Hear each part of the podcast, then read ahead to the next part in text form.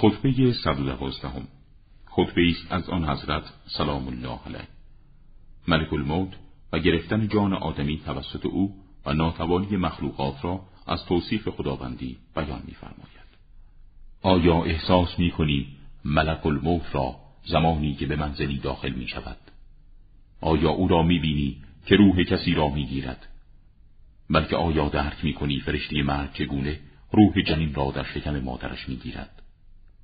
آیا فرشتی مرگ است که از بعضی اعضا به بطن او داخل می شود یا روح است که با اذن پروردگارش آن ملک را اجابت می کند یا آن ملک با آن جنین در اعضای درون مادرش ساکن است؟ خدایش را چگونه توصیف می کند کسی که از توصیف مخلوقی مانند خود ناتوان است؟